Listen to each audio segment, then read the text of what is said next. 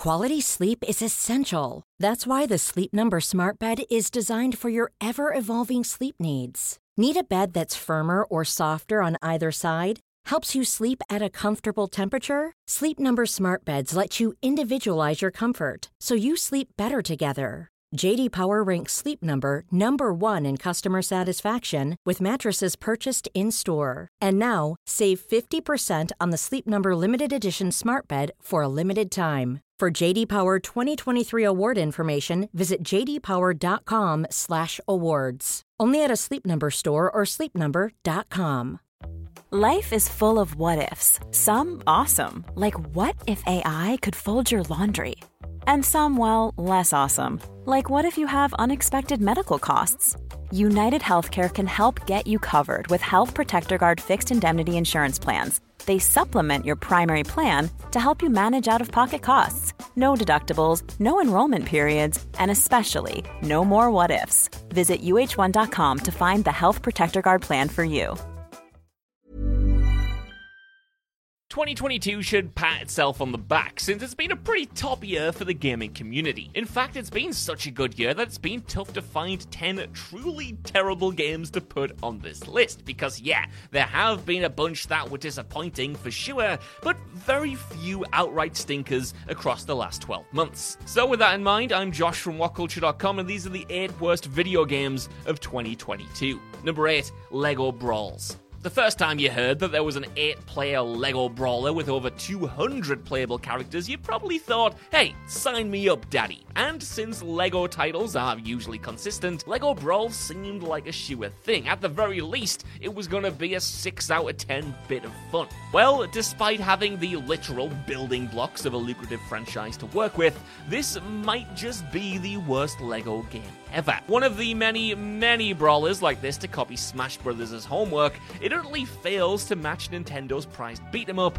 purely resting on its laurels. Basic, brainless controls, mundane special attacks and power ups, it's all frustratingly lacking, and doesn't live up to the clear potential of the toy box that the devs had to work with. And the most frustrating thing about LEGO Brawls is this missed potential. It incorporates characters from a bunch of well loved properties, and somehow the gaming experience is monotonously dull and, even worse, lacking in content. It really does feel like the bare minimum, and maybe it should have taken a page from MultiVersus and gone free to play. Number 7 Zorro The Chronicles.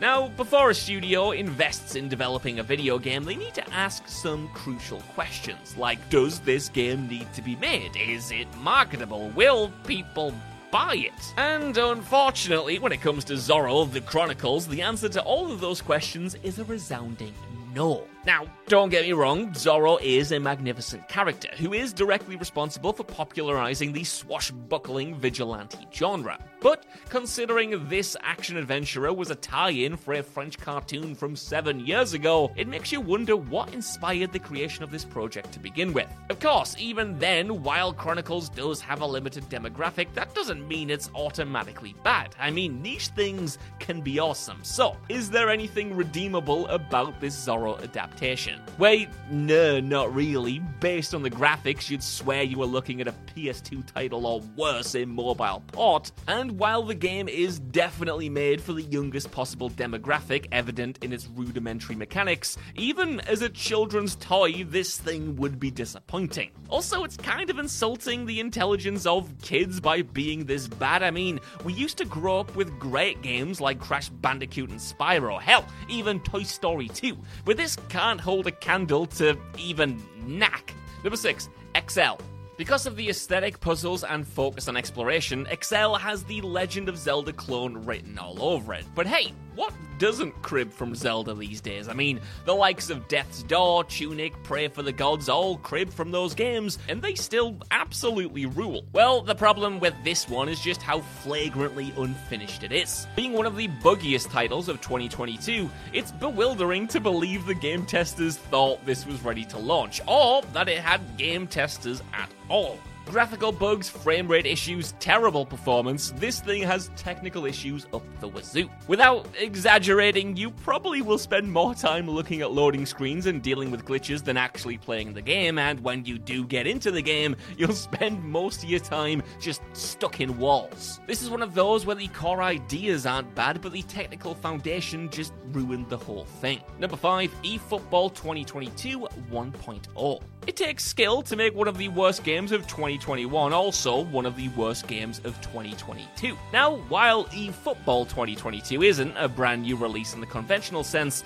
it is effectively an overhaul of the critically derided original. This was the promised 1.0 update that was set to fix the myriad of issues present the year prior and finally make this a well, a playable video game. Think the next gen updates for Cyberpunk. Unfortunately, despite having six months development time, this 1.0 update only served to remind people that, yep, this game still sucks. Now, yes, there were indeed fixes and additions in this update, but they were essentially the equivalent of whacking a load of mashed potato in the hull of the Titanic after it already hit the iceberg. Like, points for trying, I guess? While the core bugs were fixed, huge online features were still missing that fans expect from a sports title like this, especially a PES successor. The monetization was still insulting as well, with the core gameplay giving no reason to make people intrigued by a free to play PES want to spend money for their own enjoyment. The game has received other updates since, but it's this 1.0 version that makes the list here.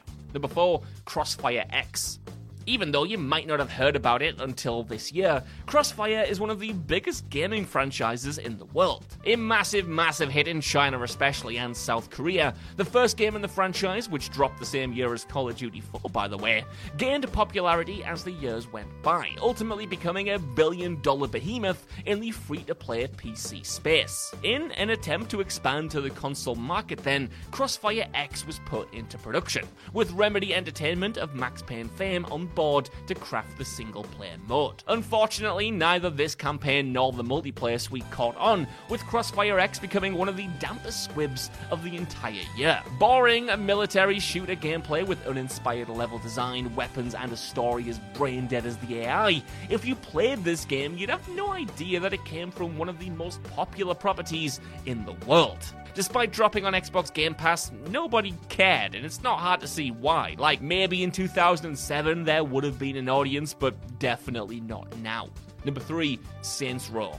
What makes Saints Row 2022 generate such anger from yours truly is because it didn't even need to be a brilliant game to win me over. My expectations were already as low as at least the fifth Circle of Hell, and it dropped at a time when some competently put together mindless anarchy would have probably hit the spot. And the saddest thing about Saints Row 2022 is that it can't even achieve that. Never mind discussing its terribly written characters, awful attempts at non stop humour, and boring set pieces that feel like they come directly from a 50 year old advertising executive who's never owned a console in his life. The fact that the core gameplay can't even muster the base dopamine rush that this franchise usually excels in is the true crime here. Like, what were they thinking with this? The mechanics are 10 years out of date, the graphics are about the same, and this being a full price release in the same year that we got Elden Ring, God of War, uh, hell, even Gotham Knights, I just don't get it, man. I like, I, I don't get it. What a shame. Number two, Babylon's Fall.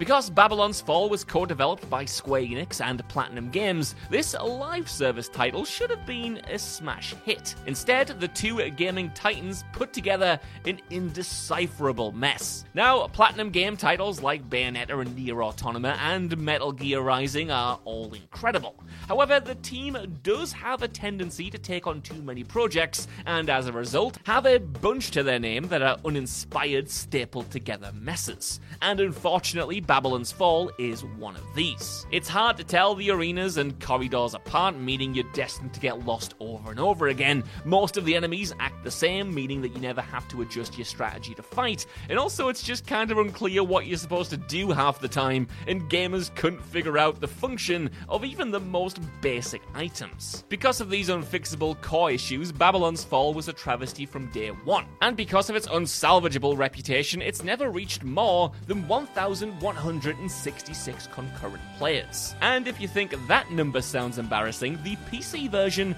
only had a single concurrent player two months after release. Number one, Postal 4, no regrets. No, I'm not I'm not pronouncing its proper title. Postal is one of the few gaming franchises that started rubbish and somehow only managed to get worse. After Postal 3 received a pitiful Metacritic score of 24%, developers running with scissors knew they had to step up to ensure that the fourth outing turned things around. They spent time apologizing and insisting that, look, they'll never make a game like Postal 3 again. And to their credit, Postal 4 is not like Postal 3, it's much, much worse. Against all odds, the creators achieved the impossible and managed to make Postal 4 no regrets, the absolute bottom of the barrel. The edgy humor is 100% dated, but even if you're a diehard for this kind of comedy, it's not even enjoyable. That's because the bugs are never ending, the AI is broken, and the constant crashes make this pointless follow up nearly impossible to complete. Nobody was expecting god tier gameplay here, but it's almost like it's so broken on purpose. Like, is this a joke? I have no idea. So that's our list. I want to know what you guys think down in the comments below. What were your worst games of 2022? And did you have the misfortune of playing any of these? Let me know. And while you're down there, if you could, please give us a like, share, subscribe, and head over to WhatCulture Gaming for more lists and news like this every single day. Even if you don't, though, I've been Josh. Thanks so much for watching, and I'll see you soon. Ever catch yourself eating the same flavorless dinner three days in a row? Dreaming of something better? Well, HelloFresh is your guilt free dream come true, baby. It's me, Gigi Palmer. Let's wake up those taste buds with hot, juicy pecan crusted chicken or garlic butter shrimp scampi. Mm. Hello Fresh. Stop dreaming of all the delicious possibilities and dig in at HelloFresh.com. Let's get this dinner party started. Hi, I'm Daniel, founder of Pretty Litter. Did you know cats tend to hide symptoms of sickness and pain? I learned this the hard way after losing my cat, Gingy. So I created Pretty Litter, a health monitoring litter that helps detect early signs of illness by changing colors, saving you money and potentially your cat's life. Pretty Litter is veterinarian developed, and it's the easiest way to keep tabs on your fur baby's health right at home. Go to prettylitter.com and use code ACAST for 20% off your first order and a free cat toy. Terms and conditions apply. See site for details. Even when we're on a budget, we still deserve nice things. Quince is a place to scoop up stunning high end goods for 50 to 80% less than similar brands. They have buttery soft cashmere sweaters starting at $50, luxurious Italian leather bags, and so much more. Plus, Quince only works with factories that use safe, ethical, and responsible manufacturing. Get the high-end goods you'll love without the high price tag with Quince. Go to quince.com/style for free shipping and 365-day returns.